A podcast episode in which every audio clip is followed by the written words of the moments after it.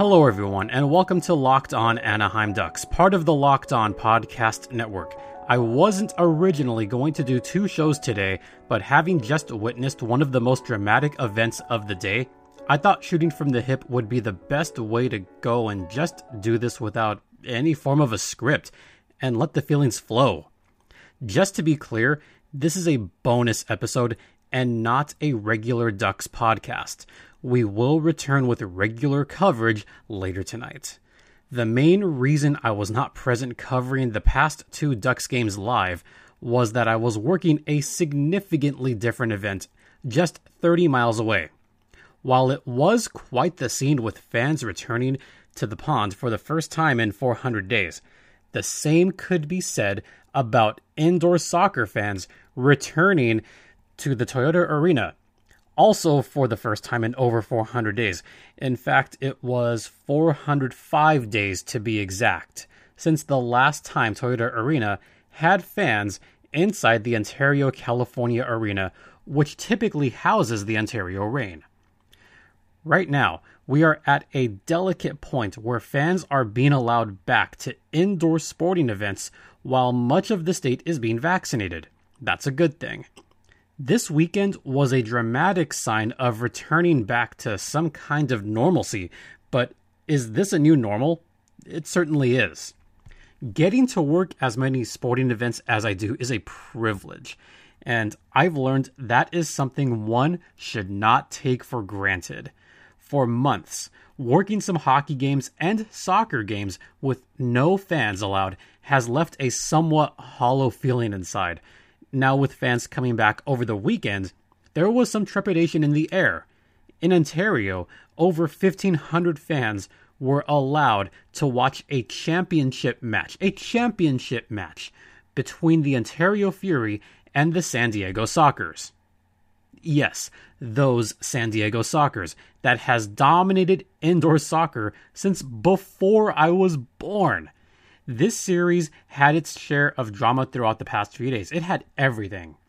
While Friday's action had its share of dramatics, it was multiplied by 15 on Sunday. Now, you're probably thinking, this is supposed to be a hockey podcast. Why are you doing this? Folks, there is more to life outside one sport. And when you work a game with every color of emotion as Sunday's showcase, you've got to talk about it and can't just keep it in. The Hometown Fury began Sunday's game down one game to none in a best of three series. With a victory, the Fury would force a tie breaking mini game, which is a whole new 15 minute game between the two clubs. And if you're not familiar with indoor soccer, it's kind of like a mix between outdoor soccer and hockey, where you have penalties, you have power plays, you have two minute power plays, you have five minute majors kind of the same dynamic. So if you're a fan of hockey and you like soccer, then indoor soccer is definitely something you should check out at some point. You have a team in San Diego, the Sockers, you have a team in Ontario, the Fury. Both are very, very good franchises and both competing for the championship in this kind of weird 2021 season. And the way Sunday's game went, it looked like it was going to be the Fury taking this one easily. They got off to a very quick 5 2 lead with about, uh, I'd say, right at the start of the fourth quarter, where one of their star players, Franck Tayou, scored his third goal of the game, or his hat trick goal. Yes, we have hat tricks in indoor soccer too. So it was 5 2, thinking, okay, we're just going to go straight to the minigame. No dramatics, right? wrong. San Diego came back to score three late goals in the fourth quarter, forcing overtime, including a power play goal by San Diego's Brandon Escoto. So he scored the game tying goal, and you could just feel the entire arena deflating. But the fourth goal allowed was just a travesty in itself, where Clayson DeLima, uh, he had the ball saved and kind of just dropped it and let it slip right behind him. So that was a bad play right there. But he would come back and make some terrific saves late in the game, and that would force overtime. So already, we've already been there a while, and it's going to a longer overtime. And if San Diego scores the golden goal in overtime, they win the whole thing right there. If Ontario gets it, then they force the minigame. Well, what happened is the Fury ended up scoring that game winning goal for game two. It was Robert Palmer. He got the assist from Justin Stinson on this one. So that was a 6 5 victory for Ontario. They went back to their respective locker rooms, were in there for about 20 minutes while they reconfigured the lineups because it's a whole new game. The way it works is you get to choose different people on your lineups if you wish. You could sub out people if you wish. So you have to wait to get new lineups and all of that stuff. So the whole process takes anywhere from 20 minutes to half an hour. So it took a while. But then that mini game, that had every color of emotion that I could possibly think of. And while I could go on for a long time about that game, I mean, I do have to sell some ad space, folks. So bear with me as we head into our one and only break for today for this bonus episode. And I'll talk about Built Bar, which is the best tasting protein bar in the land. They have 18 fantastic flavors, including Cherry Barcia, one of my favorites, cookies and cream. So go to builtbar.com right now. Use promo code LOCKED15 to get 15% off your next order of Built Bar, the best tasting protein bar in the land. Coming up after the break, I'm going to talk a little bit more about this game and give some thanks and kudos and just talk about some more feelings about this game. So stay locked in.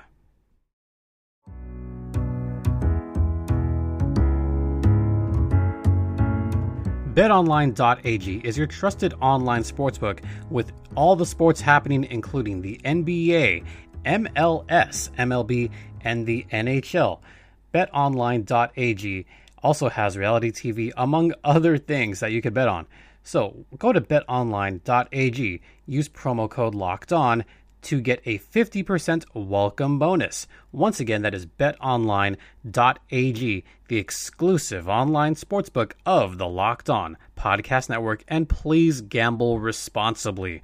All right, so I hadn't talked about the minigame yet, and once again, this is just a bonus episode, uh, not really a hockey episode. We'll be back with our regular hockey coverage later tonight on this very podcast, and we'll talk about the last two Ducks games that I didn't cover in person. And maybe that's a good thing because the Ducks looked horrid on those two games, but hey, we're going to talk about it nonetheless. Meanwhile, last night was dramatic to say the least, as I just referred to the Sockers and the Fury, the two MASL soccer teams, were vying for the Ron Newman Cup. So this was a mini game for all the marbles, and the way it worked was it was just a straight 15 minute mini game, no time, like no media timeouts, no nothing, just straight up. And the Fury they got off to a fast uh, one nothing lead. It was Abdul Mansour who got the lone goal for the Fury and good for that kid to step up and get that goal. And right away, the crowd was in a complete frenzy. And this was with about six and a half minutes left. We thought, okay, this is looking really good for the Ontario Fury. They're going to get their first ever franchise title, and we're going to see a banner hung from the rafters. Unfortunately, that did not happen because less than a minute later, Marcio Leite, he scored the game tying goal for the San Diego Sockers. So now we're like, okay, now it's a 1 1 tie. If it's tied after the mini game, then it would just go to a golden goal, 10 minute overtime periods, and just whoever scores the next goal would win the whole thing. So it was already getting as dramatic as it was. It was very tense. The crowd was going back and forth, and the way it happened, it was organic. The way that the crowds began chanting, one side for the Sockers, the other side for the Fury. None of this weird band music, no bands allowed, no music being played. It was just the fans just letting it speak for itself. And I thought that was the best way to go about it. So I got to give kudos to the fans that did show up. They were raucous, they were loud for this one. Even though it was only a little over 1,500 fans, they showed up big time. So got to give props to that. Unfortunately for the Fury, there was a very dramatic moment that happened towards the end of the game. While the Fury were on a power play with about two minutes left, the goalkeeper of the year, Clayson de Lima, he went out to punch away a, a ball, or rather to try to collect it, but his teammate kind of went out from under him. This was completely accidental too, where he went to play the ball, his teammate was right there, and de Lima kind of flipped over and landed on his head. Yes, there are videos of this. It's it's a particularly nasty injury. And watching that up close, I could feel my face lose all its blood. I could feel my face turning white after that had happened. It was just, it was devastating to watch. And because I had the replay screen right in front of me, I could see the replay happening. And De Lima, he literally fell on his head. I could see his head kind of snap back a little bit. He was down on the ground for a good five to six minutes. He barely moved. You could see some of his extremities moving a little bit. Fortunately, he did get up, but he was obviously dazed. He was obviously concussed. He did end up going to the hospital, and yes, he does have a concussion, unfortunately. So he was out for the rest of the game. That's their star goaltender, by the way, who was out for the rest of the game. So in comes their backup goaltender, who was put in the toughest spot possible because it was tied one to one. And the next goal, or rather, at the time, we thought the next goal was going to be the one to win it. So now you have the backup goaltender coming in. And my initial thought was, oh boy, this this is tough. This is really tough because you have one player leaving on an ambulance. The stretcher came out. It was quite you could hear a pin drop in that arena for a solid four to five minutes one replay was shown on the screen and then that was it. I mean, I I had the I don't want to say privilege here, but I had the view of all three angles and because I'm on the replay booth down, I did get to see unfortunately all three angles and it was as bad as it looked, folks. It was it was hard to watch. So now you see your goalie come out of the game, their backup goaltender Jesus Molina, he came in on just an impossible situation because De Lima had just made some heroic saves to keep the Fury tied with the Sockers. And the momentum was beginning to shift towards Ontario's way after some of those incredible saves. And then that happened. Then that happened, and everyone just got deflated. Only 35 seconds later, San Diego would score their goal. It ended up being the game winning goal. And I'm trying to think of who scored that goal. I think it might have been Cesar Cerda who scored the goal. So that made it 2 1 Sockers with less than a minute left in the game. That last minute was quite a frenzy as Ontario put up shot after shot after shot. Then it went to a replay afterwards where it looked like maybe the ball may have crossed the line. It may have, uh, but on replay, it was inconclusive. And looking closer at the replay, I, I don't know. It, it was close. It could have gone either way. There would have been a few seconds left of an Ontario Fury power play, and who knows what could have happened there. But the refs unfortunately deemed it inconclusive, so that was the end of the game. I, I know replay in all sports, it's trying to make things crystal clear, but sometimes that just happens where you can't make everything crystal clear, and that's unfortunate. So, San Diego Sockers win their 15th title by winning the minigame 2 to 1. Oh, that that was a tough one to swallow for Ontario Fury fans. It's also a tough pill to swallow if you've been working with that organization for pretty much the entire time. I've been working there for over 7 years. And it was tough seeing the emotion of all the workers that poured their heart and soul into this truncated season and to see it end like that it, it's heartbreaking it it actually is heartbreaking because you thought for a split second that you were finally going to see a cup victory in your hometown and you were going to see a banner raised at the arena that you work at. So I I thought it was going to happen. I actually thought this this is going to be a thing and to see it slip away in that fashion it's gut wrenching you feel for the players like all the players were inconsolable for multiple reasons they were inconsolable for losing the cup they were inconsolable for their teammate Clayson Delima. I mean, he was out. He looked like he was out for a few minutes and barely moved. Like he barely moved his extremities, barely moved his fingertips. I mean, that was an obvious concussion. But what I did like, and this can be true for going across all sports, the sportsmanship that happened right at that time, I thought was great. So after De Lima had you know, been off the field. Like he was let off the field by the medical technicians and all that stuff. He had to go into the ambulance, went into concussion protocol, found that he had a concussion, so he ended up going in the ambulance and was checked out at a local hospital. Their backup goaltender came in for the Fury, but then the San Diego backup goaltender, I think it might have been Vanzella, who went into the ambulance with the fallen goaltender. He went in there with him and, you know, was there supporting him. This is something that I thought was a terrific move to have the backup goaltender for the opposing team come to check on you and actually go with you in the ambulance to make sure you're okay.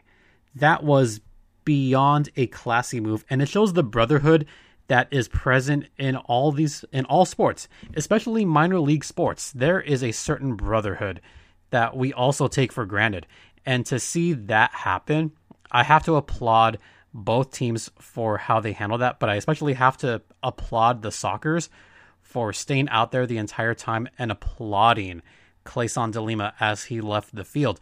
Yeah, I was right there in eye shot, so I could see all like every single player in San Diego's side was applauding Clayson for his valiant effort and the journey that he took throughout the entire season, but to not see him be there for the last minute and a half, that's gut wrenching. And it sucks. But you know what? Props to everybody that applauded. The fans from San Diego applauded, the players applauded, everybody. Just everybody. It was poignant, is what that was. But man, it, it, it does suck. And I got to give a shout out to all the workers that have been with the Fury for a long time. They bleed and die with this team.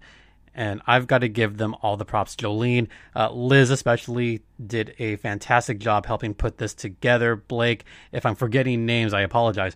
But there was just so many people behind the scenes that help make this possible. Don, Mark, Joel, all great. Uh, the refs, you know, they did what they had to do and got to give a shout out to Craig Elston, uh, who some of you know on here on this podcast. I've I, I, know Craig might be upset if he hears this, but I've used that uh, sounds clip over and over again with the Kempe oh no. But I've used a couple of his sound clips in the past. Uh, the former San Diego Goals announcer. He's now the Sockers' announcer.